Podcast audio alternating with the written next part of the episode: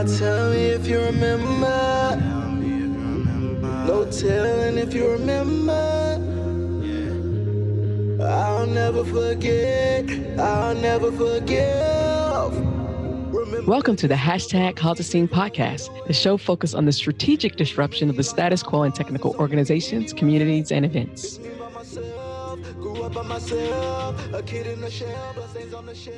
Hello, everyone, and welcome to today's episode of the hashtag Scene podcast.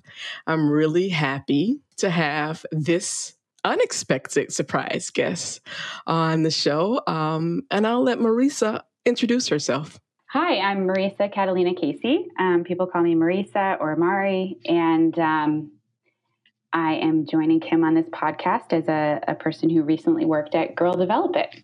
All right. So before we get started, I always like to ask two questions. Why is it important to cause a scene, and how are you causing a scene?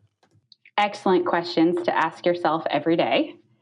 Uh, for myself, I will say, in, in thinking about the concept of causing a scene, I'm usually not a person that likes to do that in public. I'm not, I don't send back my orders at restaurants easily. I've had to practice to do that. Um, I oh am not God. the person that um, wants to have a fight in public. My husband and family members will tell you.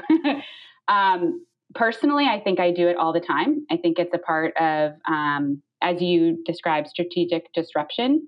I absolutely subscribe to that. Um, I think that you need to constantly be taking stock about whether or not you are living your values and walking the walk and making those small decisions that add up to you know who you are um, in the world. And so for me causing a scene means uh, calling things out when they need to be called out. Um, it means a growth mindset. It means continuous improvement and uh, constantly checking my actions and the things that i do and how i walk in the world against my own personal values all right, that's funny when you mentioned I had to laugh about the night taking food back because I am notorious for taking food, sending food back. For specifically, when I go to a place that is a steak place and I ask mm-hmm. for medium rare steak and it comes any kind of way but medium rare, and I'm paying what I'm paying for a steak place, yeah, I'm tasting in that sucker back. I don't even let the I don't. It's gotten to the point where I don't even let the the the hostess, the um, server, walk away let me cut into this mm-hmm. first. so you don't have to have to make another trip. All right. So I know that you so I'm gonna I'm gonna start with a caveat because um when this airs, this will be the third um Girl Develop It podcast specific that I've um, um recorded. And I wanna give a caveat um, because based on some of the things you just said, and I know what people are thinking. I really don't care, but I just know what people are thinking. This is not personal for me. Girl Develop It just happened to be the thing that came up on the radar first. If you've been following me, you know that I've been looking for opportunities to call organizations, communities, and event organizers out who are causing harm to the collective community as well specifically to marginalized and vulnerable people in those communities. So Girl Develop It just fell in my lap. And so, um, but I want to tell this complete story because it's not just about Shanice and a black woman or marginalized women being harmed. Last week, you heard uh, from Tamara. She's a white woman who was a part of that community. Marisa is another employee who was at headquarters um, my hope is to bring some community, uh, some yeah, some chapter leaders on to tell their story because we need to stop thinking that it's just marginalized people, in particular Black women, who are just sensitive and upset, and this is only them, and what can we do to placate or quiet them? This harm is systemic and it has systemic reverberations throughout a community or organization. You may and and and you may not see it but like all parasites, at some point, it's going to eat on its host. And this is why I'm bringing this out.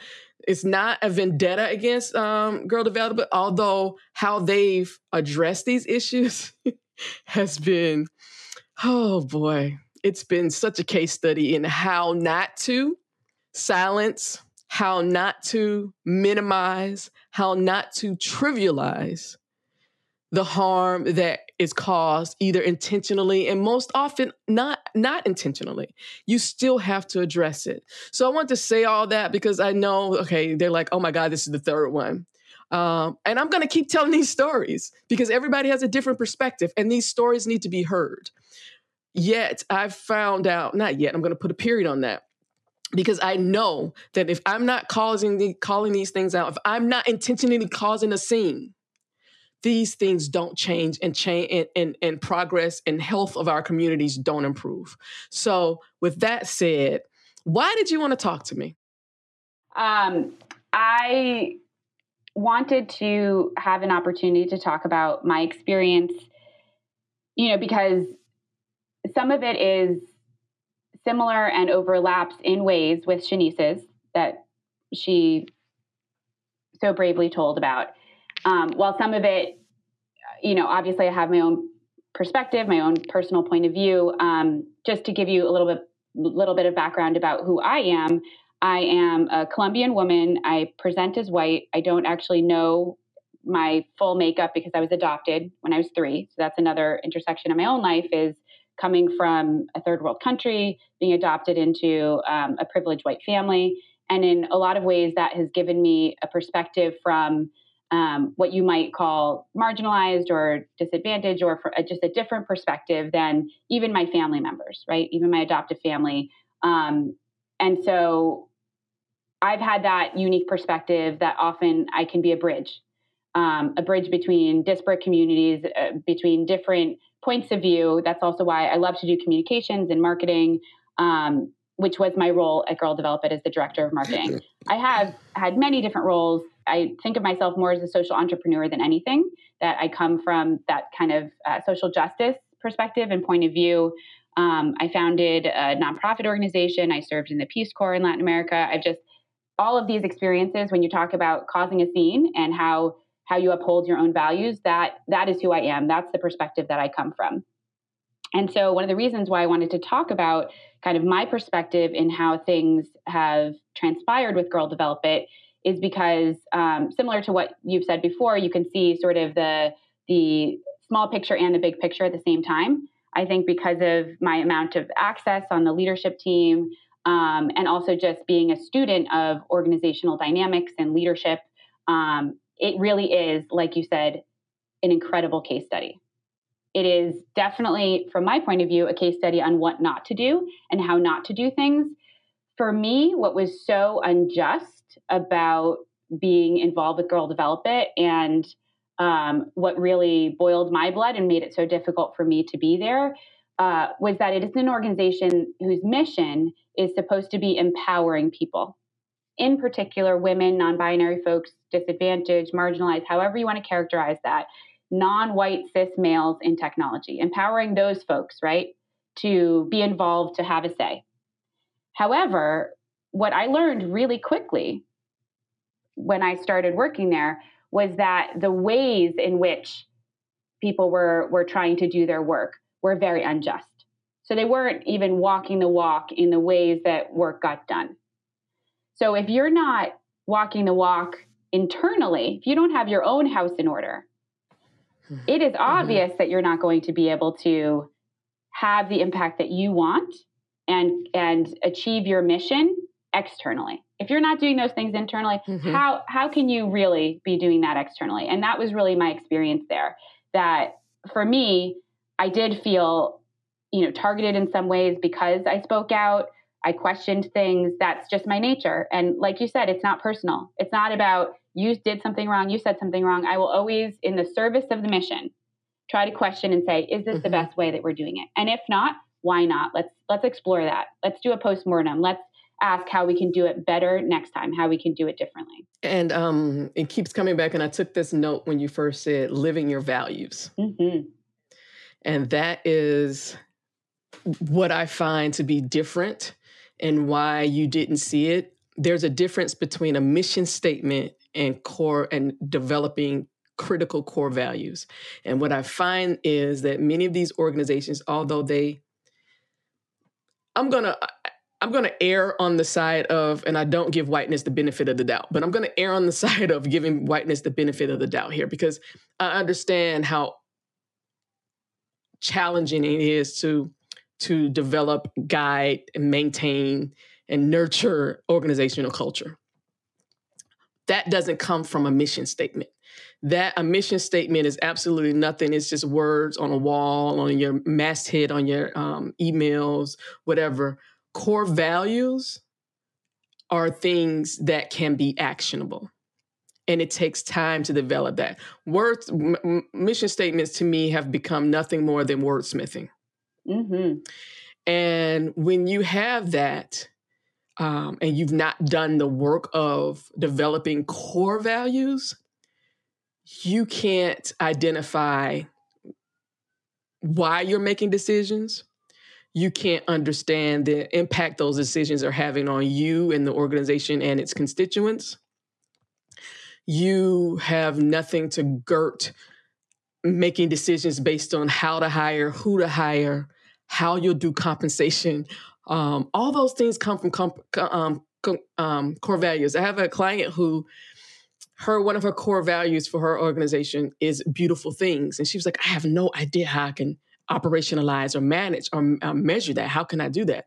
But by the end, we she understood how to do that because for her, beautiful things meant even when she was deciding what toilet paper to put in the bathroom, that was a decision she had to make. For me, because that's not my core value, if I got the toilet paper is gonna fit my needs, you know what I'm saying? And it it it it, it Absolutely. But for her, because that's a core value, it was all about providing beautiful things for her customers and clients. That's how she had to look at that. For somebody else whose core values are different, that would be something else. So when you're saying that your core or your mission is to serve, first of all, let me back up because um, I, I, again, I'm an educator we cannot empower other people. And I really wish people would say that. You cannot motivate, you cannot empower. Those are intrinsic values, those are intrinsic things. What you can do is provide spaces and opportunities for them to empower or motivate themselves. Absolutely. That's all you can do. Yep. So when you, so what I find is a lot of these organizations have this, oh, we want to empower that right there says that there's some supremacy some, some supremacy in that. Patriarchy absolutely. Yes i'm giving you something. You cannot do this without me. Yes. And so that already leads you down the yeah. wrong path because we're not we're not partners in this. And that's fine if that's what your mission is and your core values are but you have to understand the kind of clients and customers that are going to be attracted to that. You can't say i'm a um, apples, but you're pineapples. Right. That just doesn't doesn't work well. So that's the first thing, and then to to say women, non-binary, um, women affirming whatever term you want to use, um, and it not be intersectional is a problem. And this is what I see with all these these organizations. I'm going to say all because I rarely use absolutes. with all these organizations, feminist movements, um, because this episode is gonna um, gonna air right before the Women's March that's having a problem right now, mm-hmm. and any organ anything that is not that is not intersectional in its nature, and that means facing the truths yes.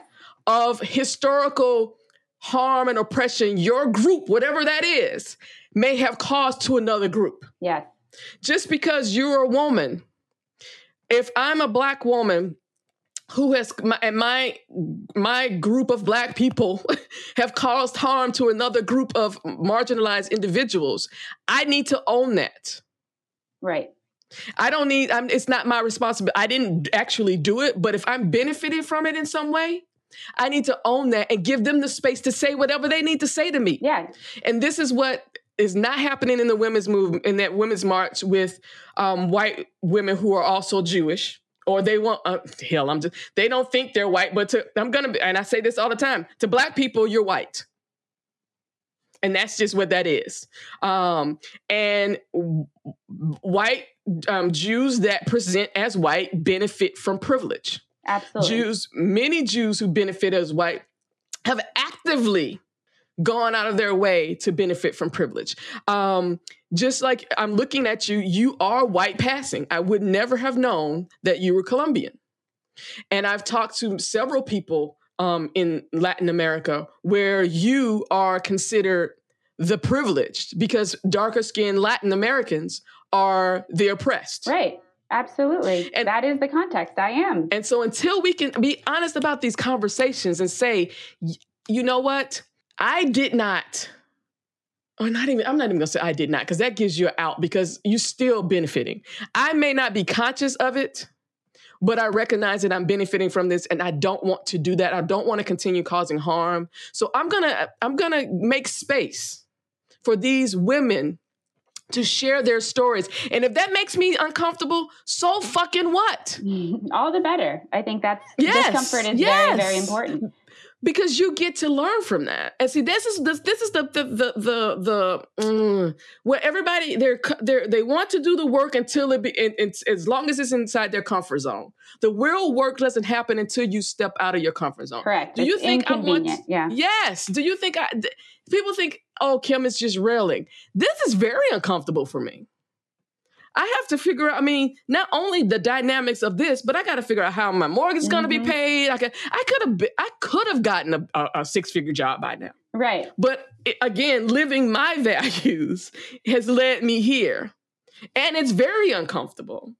Um, so we're all having to pay a price for our discomfort. Absolutely. It's where do you, where do you where is your line? I haven't found. I mean, yeah, it's. I even listened to I even was reading this morning about some white um, young women on campuses, conservative women, Republicans, and listen because I need to hear their stories. Oh, it's so important to hear those diverse perspectives. Otherwise, you're in your own bubble. Yeah, I don't need to agree. Right. I don't need to agree. I don't need to say that they're bitches, what they've been called. I mean, I don't need to do all that. But what it does is it helps inform my decisions. I think that kind of empathy is absolutely essential. And I think you know what we're talking about what i what i'm hearing in this conversation has a lot to do with culture right? It's like the culture that you are cultivating and consistently creating. That's a that's a word. Cons- it has to be consistent. right. Mm-hmm. but you are consistently creating that for good or bad. Mm-hmm. and what i found in the organization girl develop it gdi was a culture that was against my own personal values. And i was surprised. Honestly i was surprised. I started working there in April of last year. And there were several events that led to my conclusion I can no longer. I'm not able to work here any longer, even without having, you know, the next thing lined up perfectly. I just knew that I couldn't do it anymore. And that very much has to come down to culture. And those are the decisions that people make day in and day out of what they're going to uphold, what they're going to motivate, and what they're going to um, give space for and the things that they are not what you know what is allowed what is per- permitted what is um, incentivized and who's protected who's protected where are those incentives yeah. Yeah. yeah. and so when i got to the organization i really i had this preconceived notion that because it was led by women because it uh, appeared to be diverse in lots of different ways um, that somehow it was going to be different it was going to be different than my experiences at white, hierarchical, patriarchal, male dominated institutions. And to my surprise, I came in and it wasn't. It was upholding and regenerating yes. those same broken systems. Yes. And to me, that is just so, it's even worse because it feels like you should know better. Yeah. Right? Yeah. Like if if if we're not going to make progress in our matriarchal organizations, then we're just as oppressive as our patriarchal one. And then why why be there? Why take up why space? Why it? take up resources? Why are you in this? Why are you in the way when there are other people who can do this better? Yeah, and and I also think like for me, it's a, a lot of cognitive dissonance because on the one hand, I have to be the spokesperson. I have to write these words, right? I, as a as the director of marketing, I was often writing reports and and grant proposals and things for the website and wordsmithing the mission and all of these things that you're talking about. And I found it very very difficult to do in an organization that lacked vision, that that lacked real leadership, that had vision. That was, and I would say that I'd say, where are we headed? Can you give me a roadmap? Like, what's our vision? Because then I can help support with a communications mm-hmm. plan. Then I can help support with what language flows from that. And so what happened was in, in, in a vacuum, in a lack of vision, then each person fends for themselves. And I often was saying what I wanted to hear, what I would like this organization to be. And so a lot of what I was putting out there was aspirational. Mm-hmm. And what's uncomfortable. Because there was no structure or anything. Correct. There was nothing upholding. Yeah, that. and you make that that whole vision thing because and and one of the reasons I, I can be very empathetic is because I've worked with learners for so long mm-hmm. of all different abilities. But what really made me empathetic is becoming a certified special needs teacher. Mm-hmm. Um, I have a group of students. We all got to get to a place. Everybody's at a different level. Some of us are going to get there and forget tomorrow. Some of us and never get there. Some of us have the ability to surpass it and help the others. Um, and then it was helping, teaching them to be empathetic with you're all, we're all different. And also teaching and helping the the other students at large to be empathetic mm-hmm. because they're not while you're pointing your fingers at these students in your own ecosystem there's the same thing. So they may have cognitive disabilities or deficits but you're all different and and there's somebody in your quote unquote general population because they were the gen ed who's who can do this better than you who's slower than you who's um not hadn't had lunch today all these other things that we need to take into consideration when we're having these conversations and building these organizations communities and events that are you're not going to catch everything and you're going to fucking make mistakes mm-hmm. that's just a part of life what you cannot do though is is is take oh this is uh, when you just said that patriarchal and, and, and, emulating it in this space, it's that Facebook move fast, break things. And no one's learning from anything. So there's no vision. Right. Except, I mean, Facebook was to get so many people so they can make money, um, so they can monetize that thing. And it's and we're seeing the backlash of that, of all the, I mean, the various ways that that's just now shit piling on them. And all i mean i'm sure they every day there's something different that they didn't see because they didn't take the time to evaluate.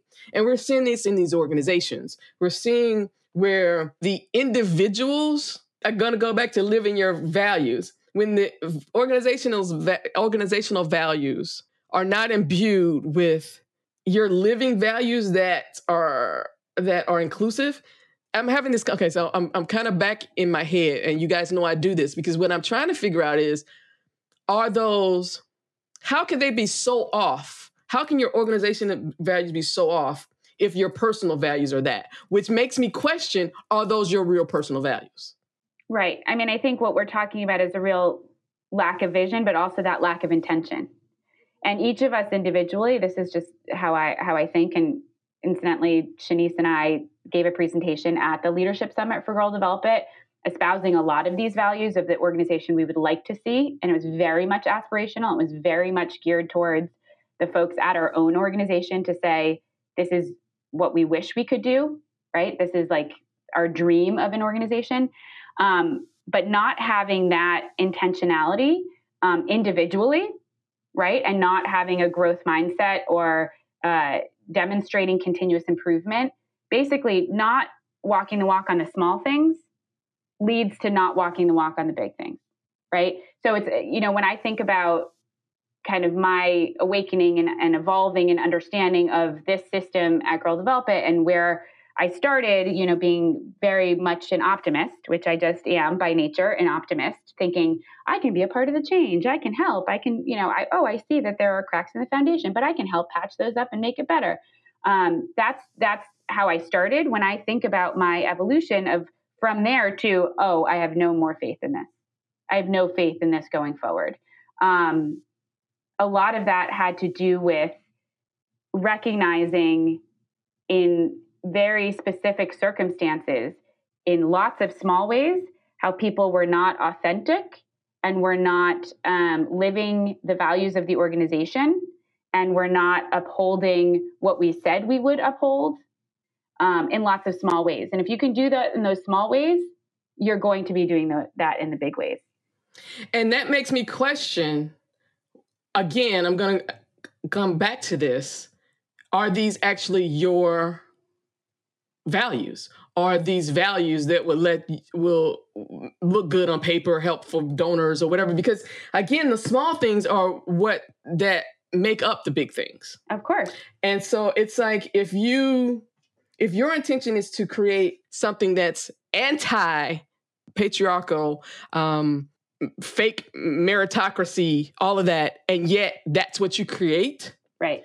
And you don't question that. Right. That's that's where my problem that's where my problem comes. That's where my, my my issue comes from. Yes. Because intentionality without chaos without um, strategy is chaos. And I say that all the time. So you cannot and see this is where i'm gonna i'm, pu- I'm not pushing back on you but i'm just want to have a broader conversation because you cannot tell me that those are your that, that those were the core values or the v- values of individuals and yet you create an, an, an um, organization that is so counter to that that emulates what you say you don't want and i'm going to get to this that upholds white supremacy.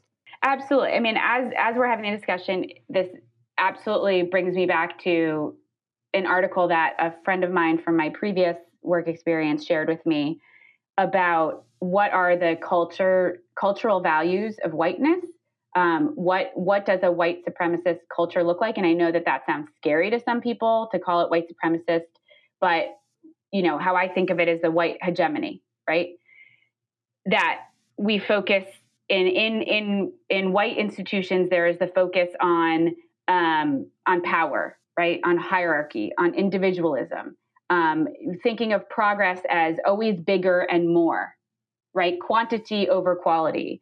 Um, that those the the emotional health and well being of those in power is the most important thing. Um, defensiveness is another characteristic. Perfectionism. Um, worship of the written word, all of these things. And if folks want to read more about it on dismantlingracism.org, there's lots of amazing resources like this. And I know you often have great resources to share. But this one really resonated with me because of the workplace that I recently came from and the place the workplace that I thought I was coming into. And I thought I was coming into a, a workplace that was not like this. That's that's the bill that was sold to me in the process of my hiring. Um, and when I actually came to see what the reality was, it was all of these things, just a different flavor of the same thing. And it was even more disappointing because to me, it felt like, well, you should know better. It's even Yeah, worse yeah. because you're supposed to be the example. But just, just what you just said, though, that list of things you just said Mhm. is thank you for sharing that. And I would, um, we're going to make sure we put that in the um, show notes, resource notes, because what you just demonstrated, what you just shared was getting to my next thing.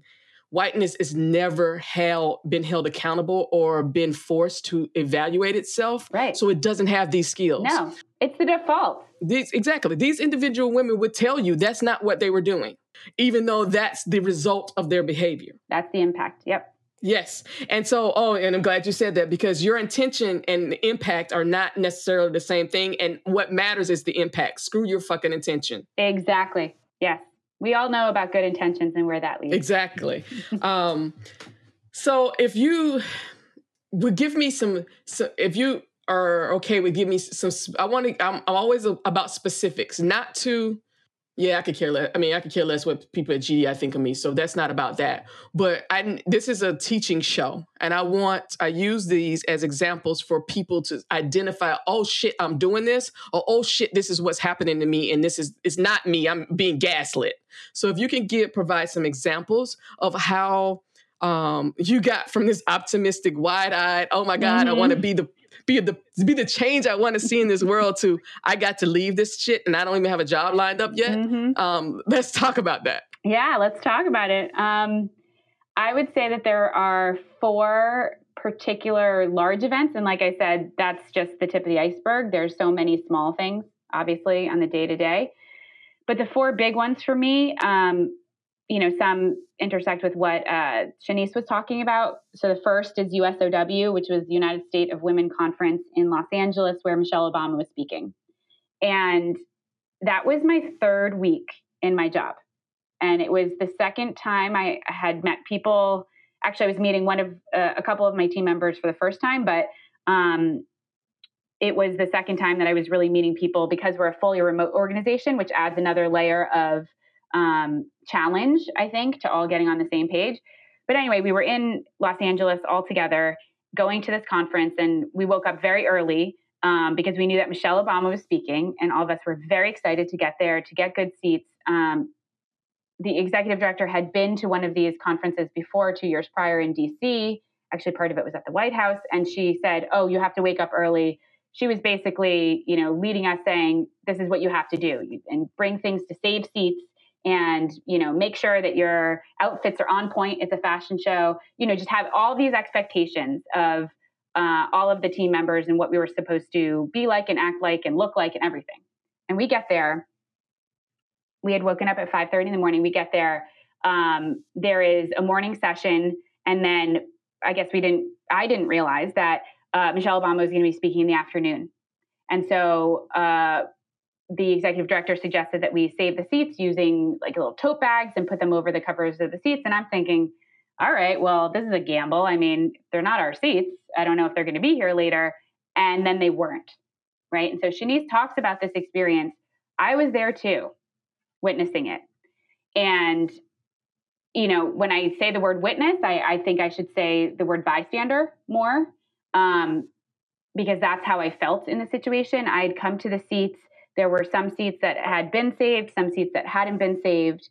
And there were uh, four Black women four or five black women in half of those seats and then there was a row in front of us of uh, latinas and we were there trying to see if we could you know find more space for our team now i looked at the seat situation i was like oh i guess there's no seats i was there with my cameras like my job is to take photos and to tweet and to do all these things so i was like oh well, i guess i'm gonna have to move to a different place i don't know if i'm going to be able to take pictures, you know, that are going to be as good from from further away.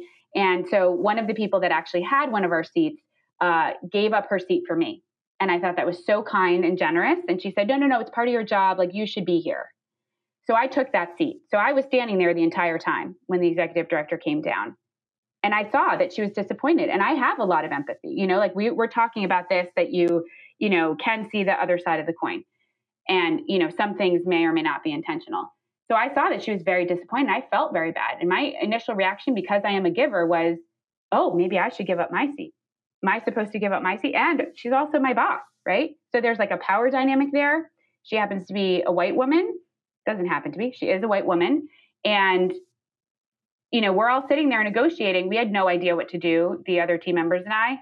And she's standing there yelling at these black women to get out of her seat it's not her seat. She's not entitled to it, but she thought she was, right? So I could see this whole thing unfolding. And as a bystander, one thing that I regret is not being able to help to diffuse the situation and to try to bring more awareness to her about how she was acting in asking these black women to give up their seat and not she was not even acknowledging or understanding the implications of that to ask a person in a nation that has a history in the civil rights movement of Rosa Parks, of all of this stuff. She has no no context, no idea of this, that she's asking this person to give up their seat, let alone then creating this complicity in the other folks standing around there.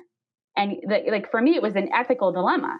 I'm here to watch Michelle Obama. I'm here to do my job. I'm here to empower women. It's a women's empowerment conference. And I'm sitting here wondering what do I do in this situation? How do I confront my boss I've known for two seconds, who it, who holds power over me? Someone else has already given up their seat for me, you know what what do I do in the situation? And that was very uncomfortable for me, very uncomfortable for everybody there. When you know, as Shanice characterized it, and I would agree, she threw a tantrum, and it was really upsetting and uncomfortable for all of us.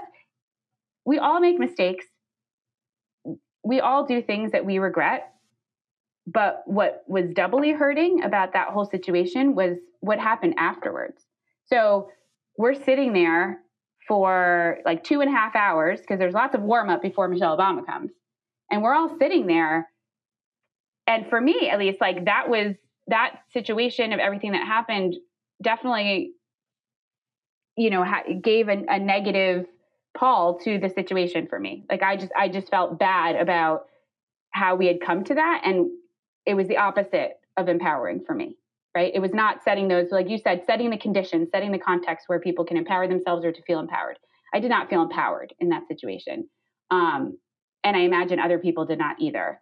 And then afterwards, right after we're having this amazing experience, being 20 feet from this incredible human being that has been a, a hero in my life, um, to then continue to feel bad about that experience and to have that um, just negativity sort of sticking around. And what happened afterwards was we're all supposed to go out to dinner as a team. But the executive director was still angry. She was still upset. And what happened was one of my colleagues asked, "Oh, is she upset with me?"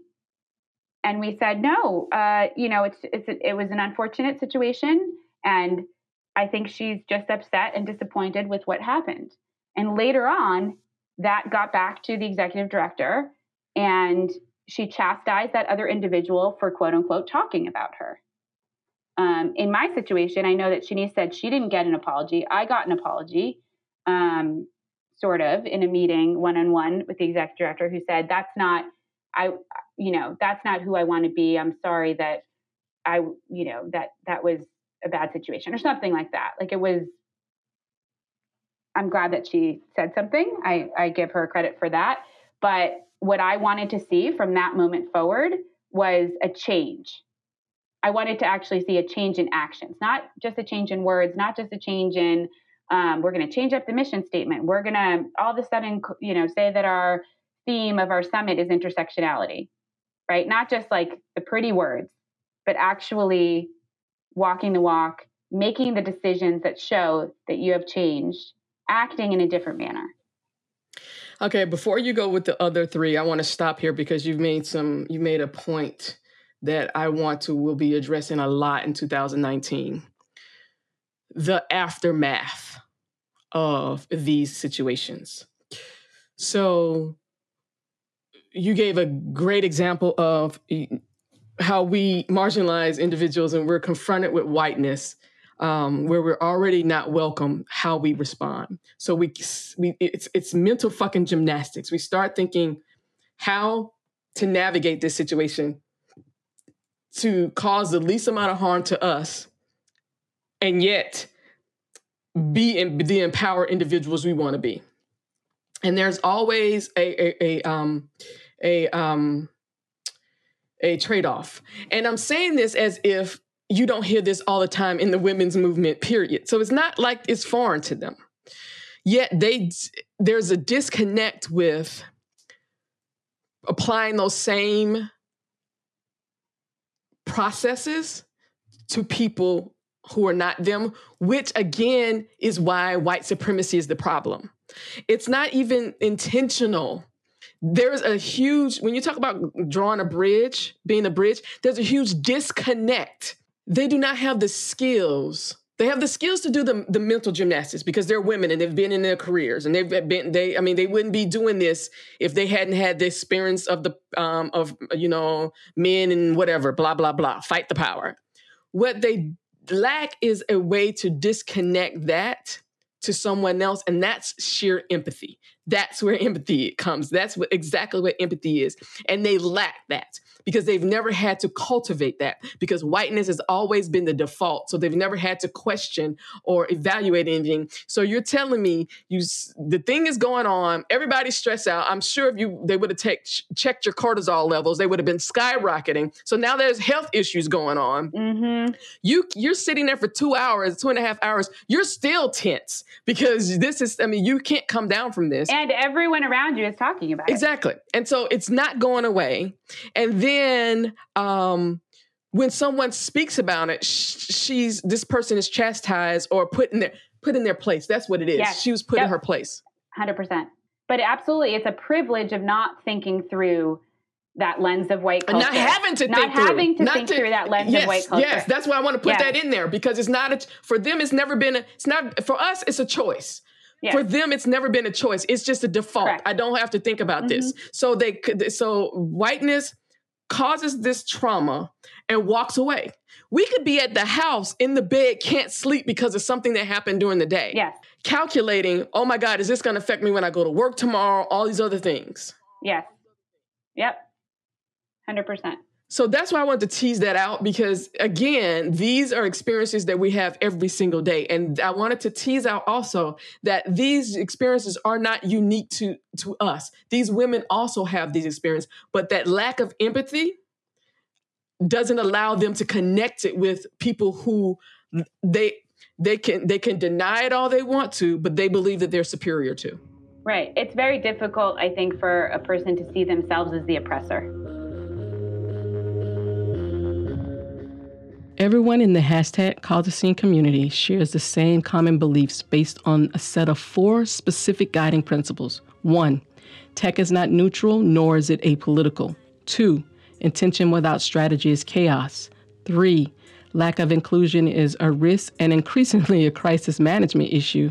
And lastly, but most importantly, four, we must prioritize the most vulnerable. To find out more about the guiding principles and adding them to your Twitter profile banner, please visit hashtag Almost definitely. Well, I talk about this all the time. That's why, by default, all white people are racist. For me, it just depends on where on the racist spectrum you are. Are you actively, actively being uh, working to be anti-racist or are you openly white, white supremacist because you've never it's it's by default you most of you don't under don't even see it that's why you have all these chapter leaders upset when um, Shanice's um, podcast came out because they were totally oblivious to what the hell was going on.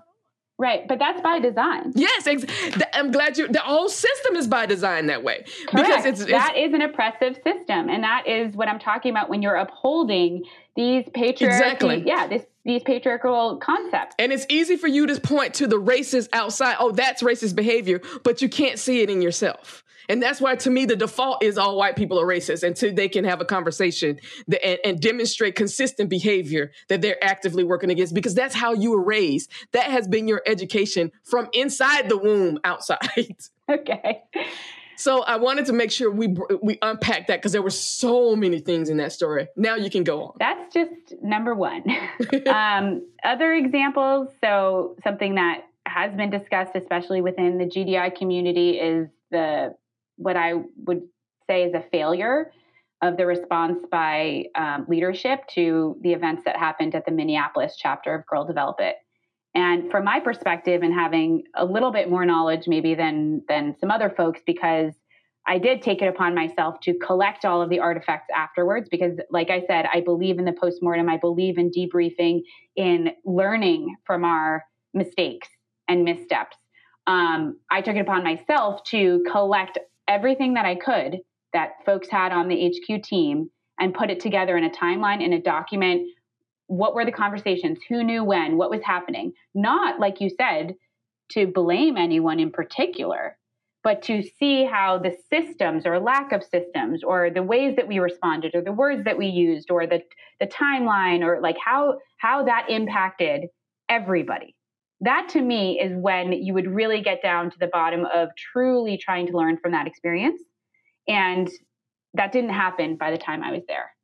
But what happened in Minneapolis to me is really about a failure of leadership. It's about bad decisions, about fear, an, inability to cope, um, and an inability to be able to apologize authentically um, what I heard about the incidents of these two white chapter leaders who were um, leaving out this black chapter leader, they were leaving her out of decision making. They were marginalizing her in a lot of ways. They were telling her she wasn't pulling her weight, but not giving her the tools to be successful.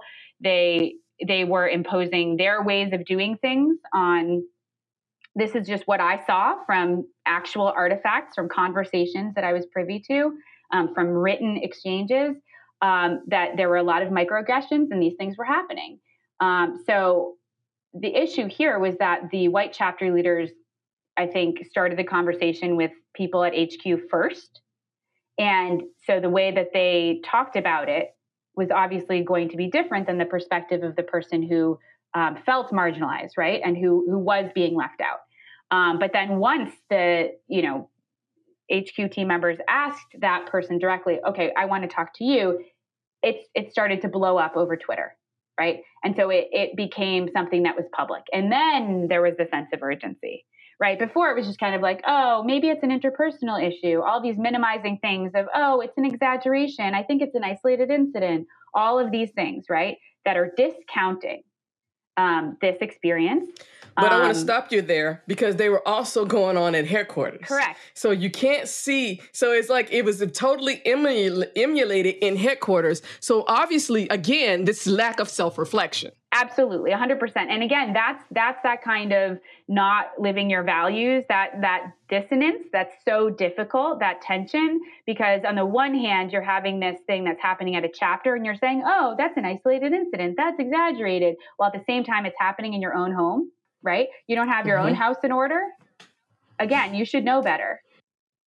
Um, but it just it shows that the that lack of leadership, that lack of vision, that lack of of what I would say was transparency and authenticity and, and trust.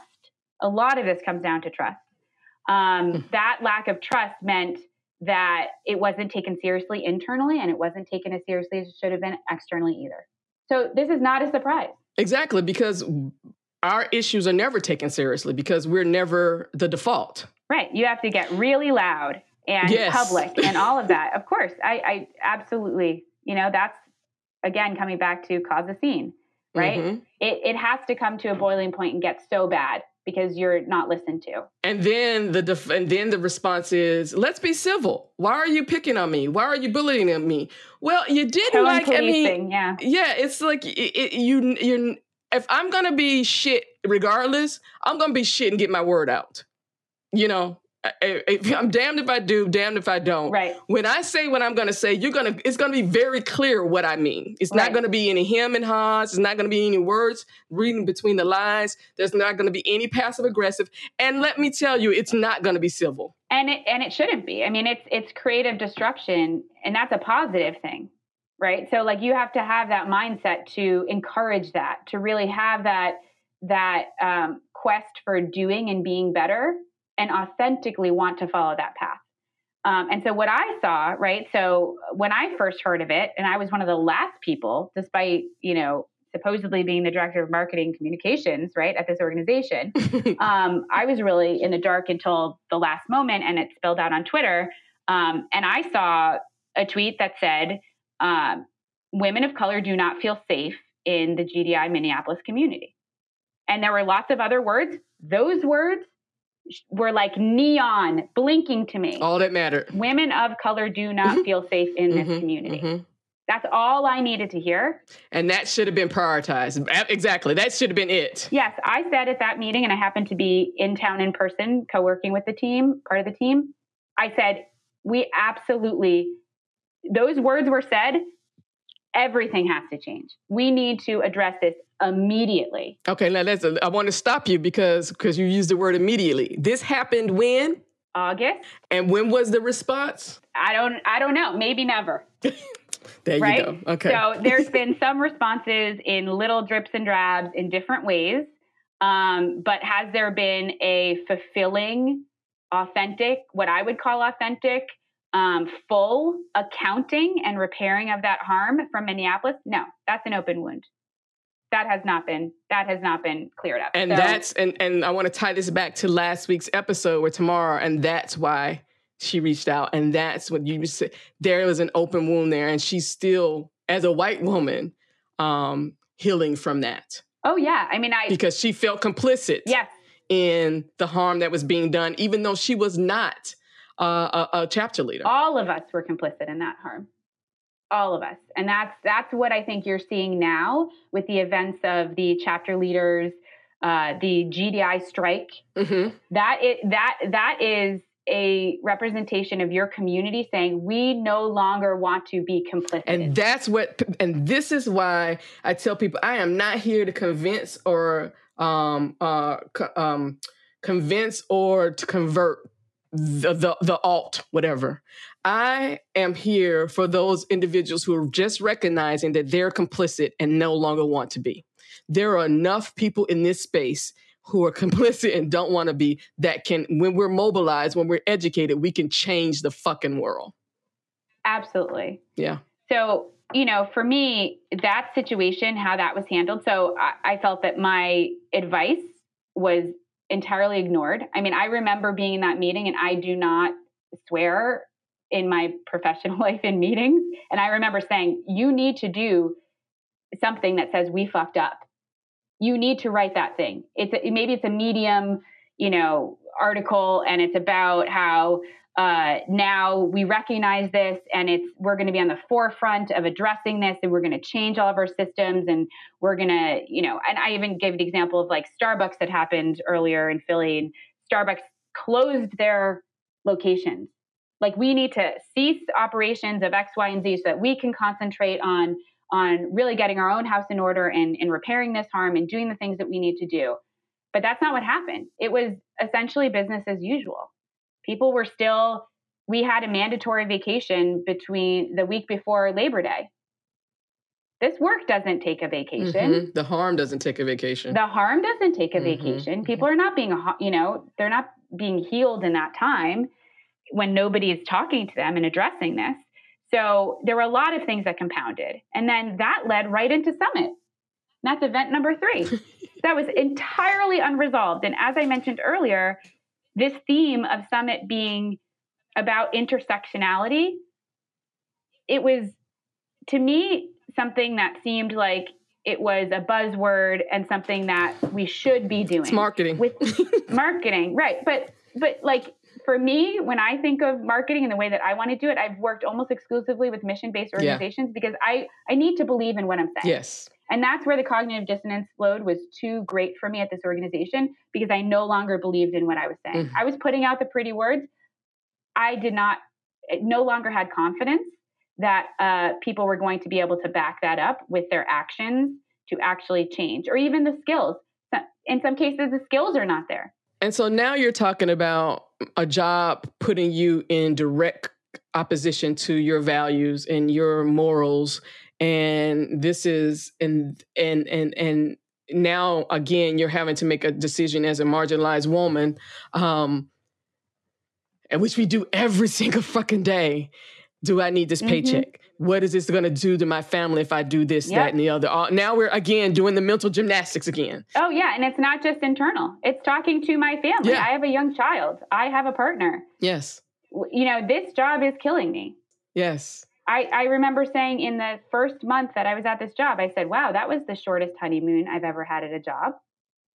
And so I had to talk to my family and say, look, this is what it's doing to me stress is a killer. We all know this. Yes. This is not having to live inauthentically at my job, having to work inauthentically at my job is not something that I am willing to do or that quite honestly can do for that much longer. When can I quit? That was a question I asked my partner all the time. When can I quit? And this is, uh, and I want to speak to this how not only the mental the mental gymnastics and the, and the now I need to figure out a strategy for making sure I'm as healthy as I can be as I go into this toxic environment. Mm-hmm. It speaks to why there's needs to be inclusion and diversity. See, again, mm-hmm. I, I, the the nice to have is great. That is that is a cherry on the cake.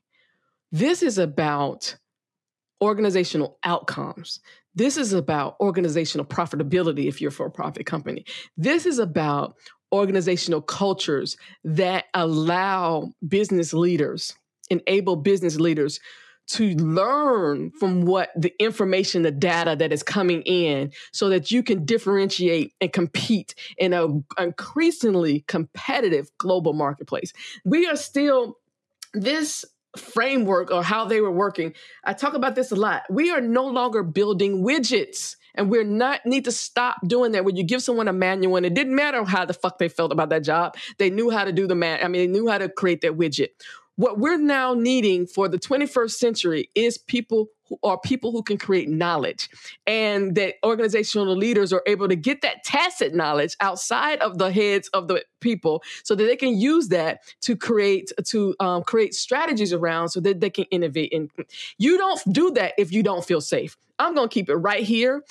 businesses are losing money every day. Hiring, recruiting costs a whole shitload of money, and you're losing every day you're losing every day when that person does not feel safe and takes that knowledge with them somewhere else, starts their own mm-hmm. business, um, takes yep. it to another company because they did not trust you. You did not create a safe space for them to share. Um, you did not respect their level of expertise. All these other things. This is about money. This is about how you build organizations that have an impact. And if it's a mission-driven nonprofit, how do you make an impact in the com- in the communities and the constituents that you that you are are are being um, funded to to support when the team mm-hmm. is doesn't no longer believes in your ability to do the thing that you're getting funded to do.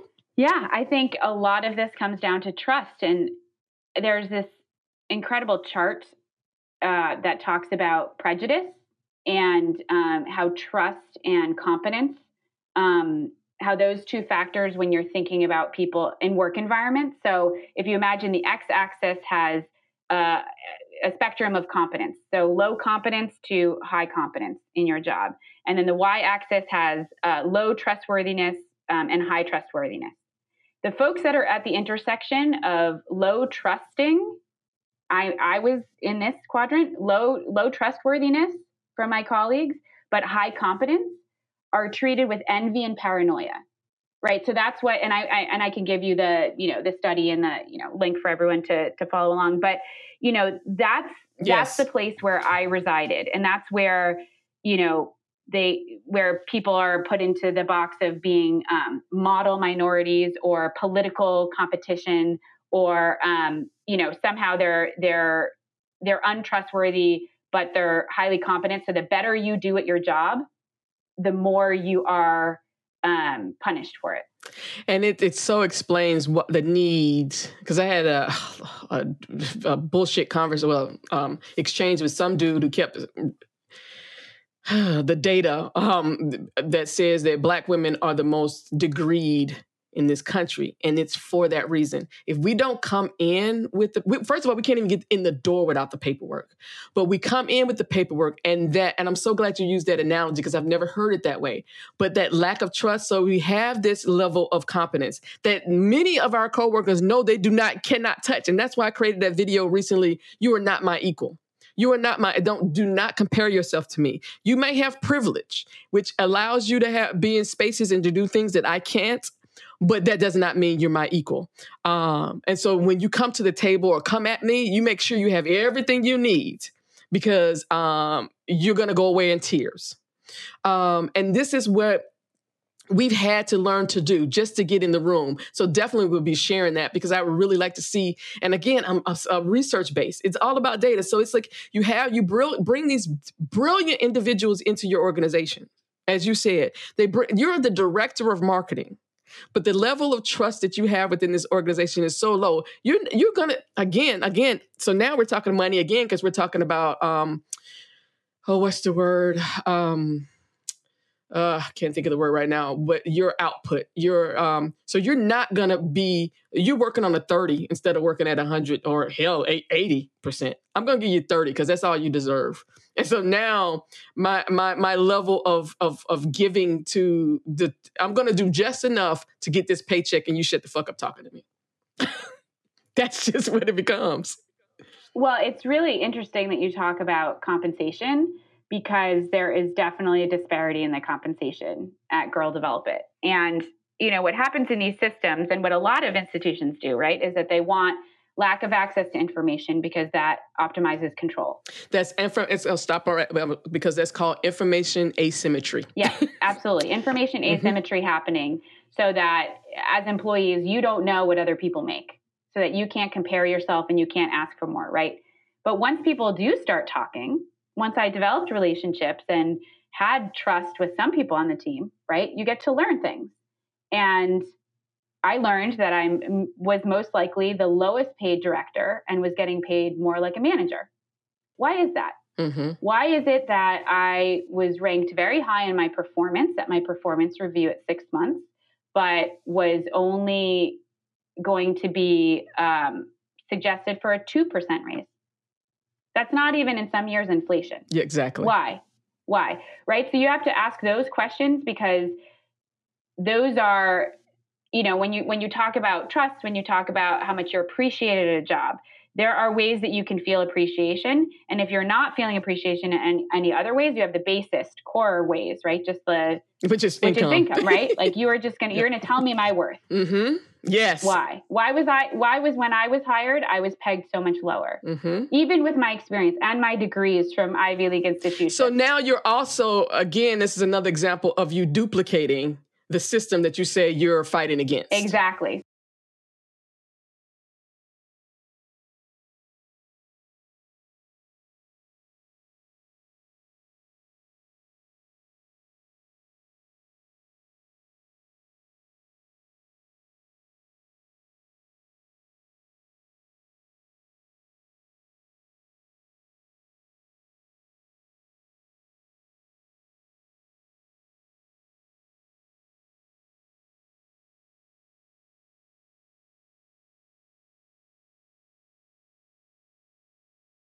The system that you say you're fighting against. Exactly. So if you're really going to say, which was a fond saying, we get women paid. Well, you know what happened the week before Minneapolis happened on Twitter?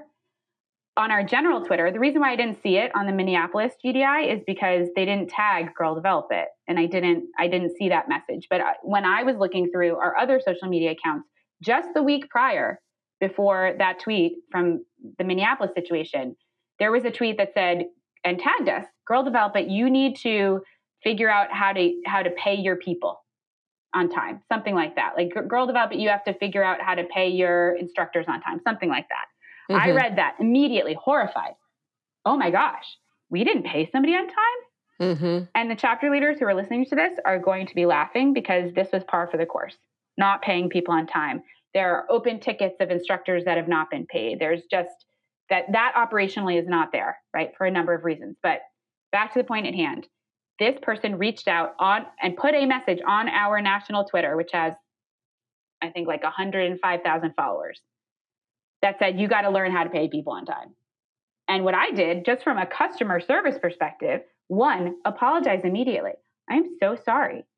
Two, take action. I'm going to make that a priority. Let that's not I, I'm not in operations. I will make sure that I uh, talk to the director of operations, get to the bottom of this, see what happened, and rectify it. And I will keep you posted, okay? That's what I did directly to this person. Figured out that there was some issue with some paperwork, whatever it was, got back to the person, hey, just wanted to check in with you the next day. Just wanted to check in with you and let you know that um, you know some reasons why this this may have been delayed or x y and z. And uh, we're just figuring it out but it should be resolved by the end of the week. I'll keep you posted. Whatever it was. By the end the person was apologizing to me and saying i understand. I have empathy. I know how it is at nonprofits. I really appreciate all of your help. Thank you. But that's the only way they felt they could get a voice. Right. That's the only way that they felt that they could get a voice mm-hmm. because it was not being addressed otherwise. The systems were broken where they should have been able to.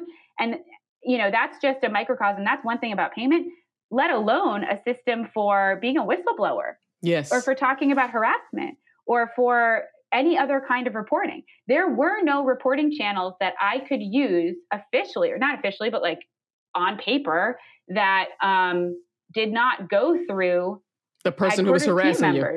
right. And so I said, I, you know, we were in a meeting talking about that. And I said, look, I've worked in labor rights. Like what you do is you have something that goes directly to the, to the board members. Oh, the board's not going to want that. They're not, they're not really involved. They don't really, they're just, you know, they're, don't do that. I was always told like with the board, oh, they, they don't really care. They're not really, you know, hands on board they're don't bother them. They're too busy. They're too important. They're too whatever. All of this stuff right? And again that's that as- mm-hmm. asymmetrical mm-hmm. you know um, access to information. And i had many opportunities to talk to board members. Board members came to me. And i had so many conversations. And some of them were in under the guise of being coached by one of the board members right? So that's a whole nother issue. But um, i had several coaching sessions. I don't know maybe six you know, in addition to other conversations with that board member, um, one very memorable one in which I said this organization is heading towards the edge of a cliff and it's just a matter of time before it falls off.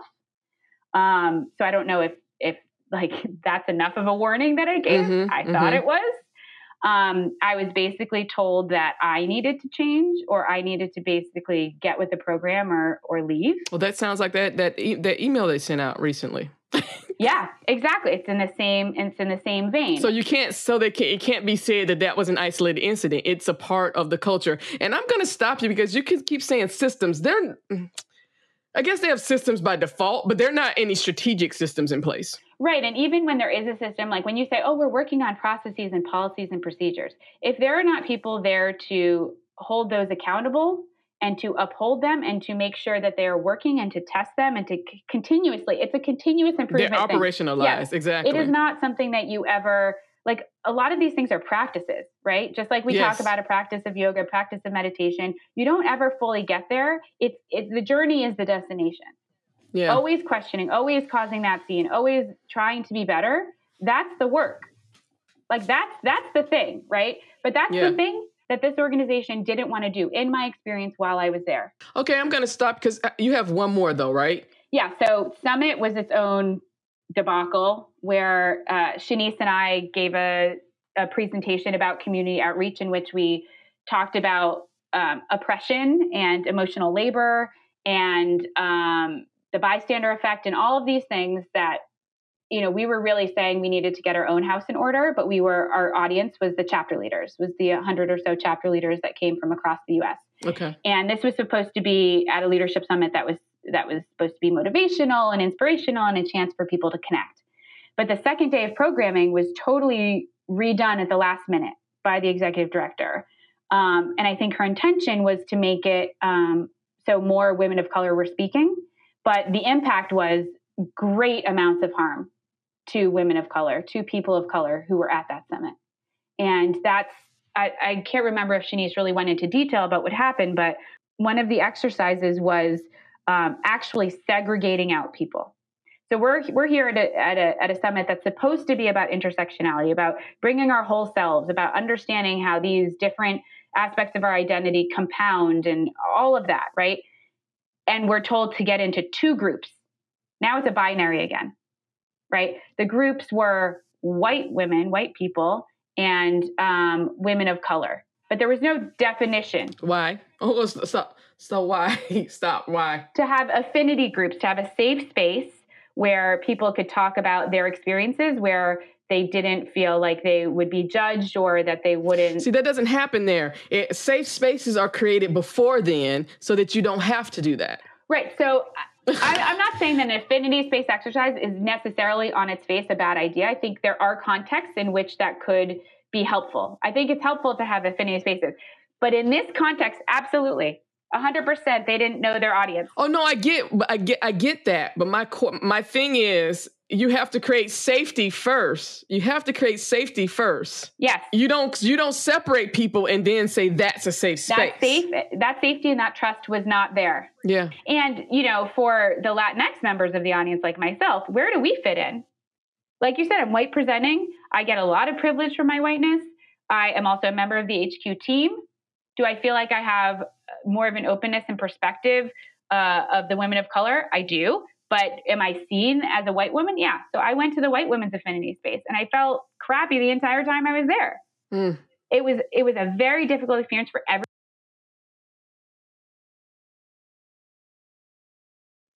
I mean, at one point, people were laughing in the white women's space. And I know that with being uncomfortable and talking about these issues, there can be laughter and giggling, and like those are human responses. But when I heard that laughter, I just wanted to die inside because I was thinking, there's not any laughing. I'm just gonna tell you, just listening, just listening to this is is is causing uh, um, me to have a physical response to what you just said. Me too. This is is. Mm, yeah. Okay. Can we move on to number four? I yep. just don't even want to talk about that anymore. No, you don't need to apologize for that. That right there there was harm that's continuing mm. to be perpetuated mm. from that experience that hasn't been healed. No, you're you're fine. That's just mm. so that that happened at Summit, and we had several debriefs in which we all talked about how that was not even real debriefs. They were just we all needed to meet it as a team because we were absolutely not on the same page, and many of us were already suffering from PTSD from that experience, and then the response to that, right? So Minneapolis still hadn't been addressed Now we compounded it by not talking about Minneapolis. And one of my suggestions was use it as a case study. Bring in some consultants, bring in people to say, if this is happening at the Minneapolis chapter, we know it's not an isolated incident, it's probably happening other places. But no one wanted to hear my perspective. it, was too scary, right? It's coming from a place of fear. Um, and then the last, you know, the last thing was Shanice's podcast. Um, so I knew Shanice was leaving. I was one of her references. I was going to do everything in my power to help her get out of the situation. If I was suffering, she was suffering a million times worse. She and I became close while we were there. I was happy to help. She landed in a better place. After that happened, and it was a very strange way that she was off boarded, it was a very uncomfortable situation for the rest of the HQ team members. How it was communicated to chapter leaders was very strange. All of the stuff that was still you know, like all of this pretense and subtext of what happened in Minneapolis and Summit was still there. And then Shanice leaves abruptly, and what probably felt like abruptly to chapter leaders. And um, then her podcast comes out, right? And she spoke her truth. She was extremely brave. She told the truth about things that, again, in this culture that we're conditioned not to cause a scene, we're conditioned to be well mannered and not and polite and not talk about these things, right? She she spoke those things and that's what I think chapter leaders were finally when chapter leaders were finally saying, "Oh my god, I didn't even know. I didn't even know this was going on." I now now I have to feel bad about being complicit about Minneapolis, about being complicit about what happened at Summit, and now being complicit about what was even happening on the HQ team itself um, and I very much, my experience was very much the same like, oh, this is just more. This is just more to feel like, am I a part of the solution or am I part of the problem? And when all of the ways that I tried to be a part of the solution throughout my entire time there were not working, I'm like, this is, I, I'm sorry, I've lost faith. I can't, I can no longer say these words and feel even remotely good about them because I do not feel that, you know, the structures are there, the will is there, the skills are there. Uh, that that this organization could change in the ways that it needs to change in order for me to feel okay to be there. And that's I think what a lot of chapter leaders are feeling now. And I've you know a lot of people have reached out to me afterwards um, to talk about their experiences. And unfortunately, a lot of people have suffered. These are just these four examples. Like I said, it's just tip of the iceberg, and it's just from my very short period of time there um, but imagine that this harm has been happening in lots of different ways um, for many, many years. And most of the time, people just check out. Yeah. Yeah. They just decide, okay, I'm going to throw my hands up. But you know what's interesting about GDI and the way that it counts its members? You could throw up your hands and say, I no longer support this organization. But if you haven't closed out your meetup membership with them, you're still counted in the 110,000 members. Mm, hmm mm-hmm. So there there is no you know in in that way in the, the, just the numbers there isn't that feedback loop. But there are many other feedback loops that were ignored in many different times. So i talked about talking with one of the board members right? So that was one path that i could talk about the issues that were happening in very specific terms. Um, i also wrote a seven page letter and had you know extensive discussions with my supervisor about what was going on about how i felt disregarded and disrespected and discriminated against in ways how um, you know how how those actions impacted me personally from a very just you know when this happened this is how i felt. And i had to basically beg for apologies for those incidents that happened. And really an apology that's nice. Check that box. But what i want to see is i want to see you change. I want to see you be better. I want to see you the next time not make those same mistakes. And so with all of these things i progressively saw no learning and no growth and that's why I lost faith. But I also spoke to another board member, and that's a board member who who approached me when we were in Los Angeles, and we kept that open line of communication. And I told her a lot of things.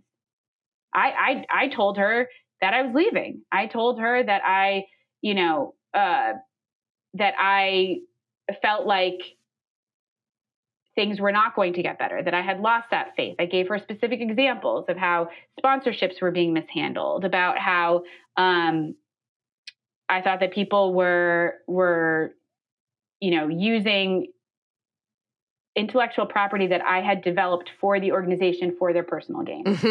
I I gave her many, many specific examples, mm-hmm. right? More than those seven pages. Mm-hmm. Um, so to say we we you know we weren't given notice, I gave notice to two board members. I know Shanice gave notice to two other board members. So you were put on notice. Um, and then there was also just the fact that there were surveys.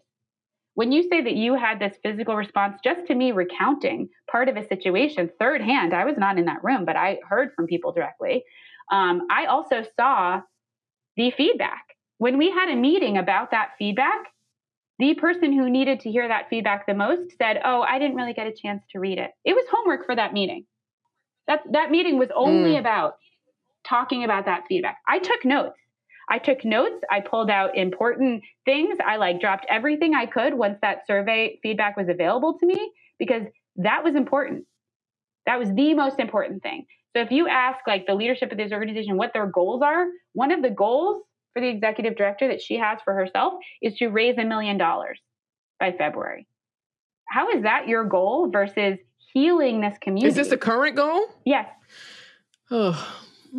So if you're not like if your number one goal isn't healing this community and taking a full account of the harm that you've done and beginning to repair that harm in real ways, not just talking about, oh, we're going to, you know, ha- help with childcare at hackathons. We're going to help with, um, you know, our, our new payment system. We're going to go to Salesforce. We're going to create policies, but actually like acting in ways that are repairing that harm um, in your interpersonal relationships, in the ways that you communicate with people, in the words that you use, in learning how to apologize.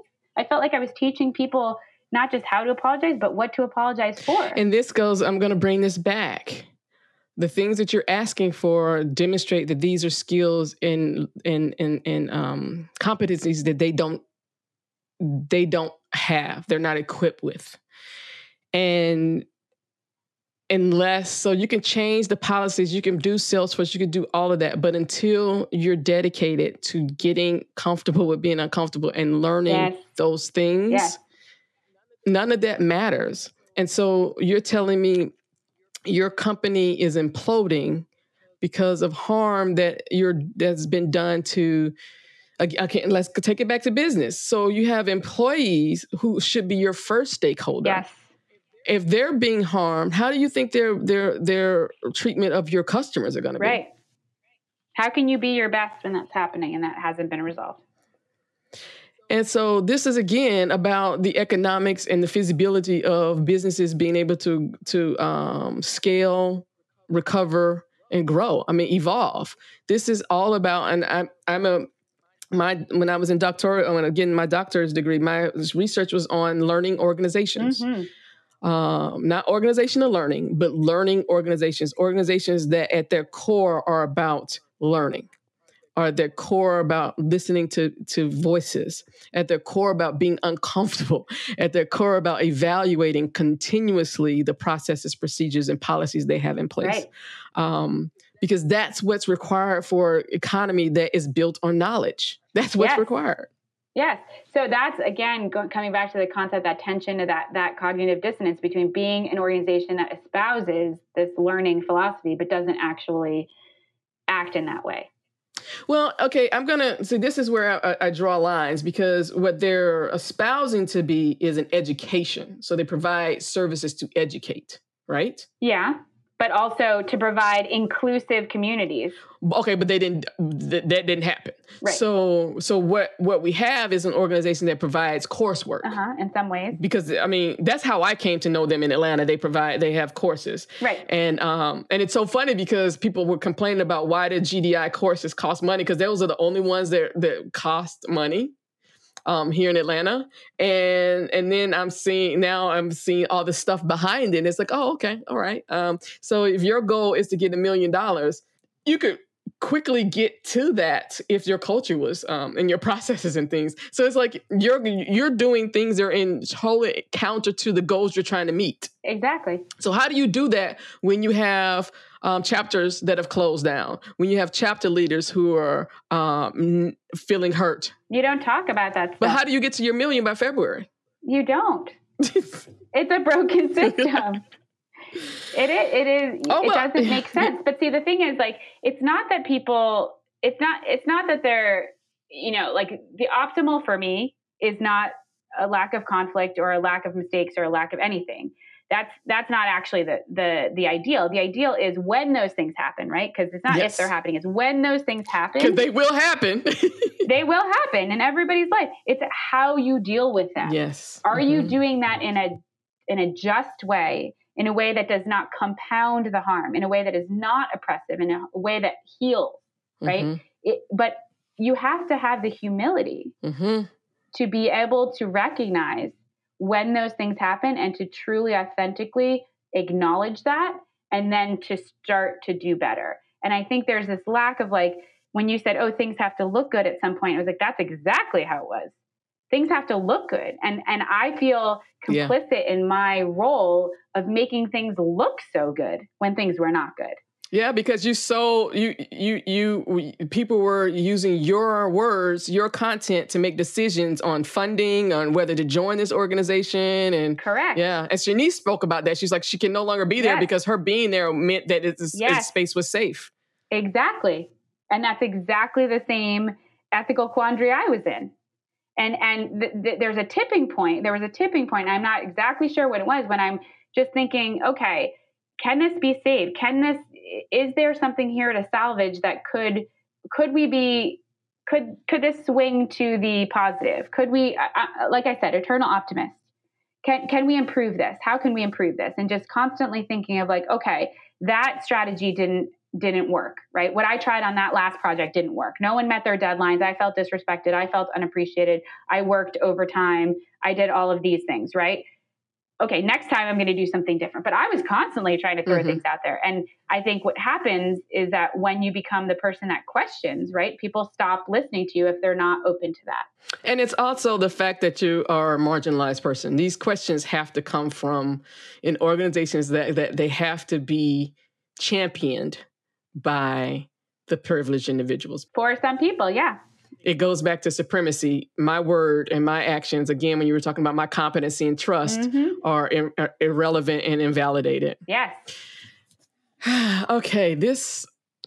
Okay, so this is. Mm, I'm feeling so many. Feel, I'm feeling so many things right now. Me so too. we're gonna wrap this up, okay. and I'm. Uh, we're gonna wrap this up, and I'm gonna ask you: Are there any final words you'd like to leave us with? Wow. Well, I guess it being the end of the year, um, beginning of a new year, it's really a time for reflection. And something that I was thinking about was the word justice, is Merriam Webster's word of the year. And I think that's really going to guide me in my 2019. And I guess I leave that out there as as a starting yeah, point for um, other folks to think about too. I was about to apologize, but I'm not because I'm uncomfortable, and I hope a whole lot of white people out there are uncomfortable right now um, because lack of inclusion is a risk management issue. And as we see with GDI, you will be coming down. You will. It, it's a. It's time that these organizations implode. I'm no longer going to sit by and not say anything. Um, I'm going to provide my platform, this podcast, and other things that I do, a platform for people to share their stories, to call out this shitty behavior because these people are in the way. These organizations are in the way. They're sucking up resources, they're sucking up time, and they're harming people in ways. I mean, people. and this is why this pissed me off is because GDI is the is the gateway to tech for so many women, and um, when you talk about everybody wants to blame the pipeline, these women aren't even getting to the pipeline. Um, and so this has to stop. So thank you, everybody. And um, don't know what the fuck you feel, but I know I feel like shit right now. So have a great day. have All a right. wonderful day. Thanks, you too. Happy New Year. Happy New Year. Bye. Bye bye.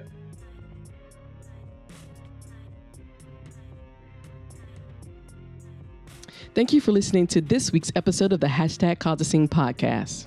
And I'd like to thank all our current sponsors of the podcast and the hashtag Cause a Scene movement.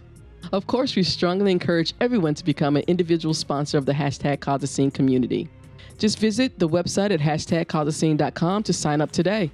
On behalf of everyone here at Hashtag Cause a Scene, we'd like to thank you again for listening to today's show and have a wonderful day.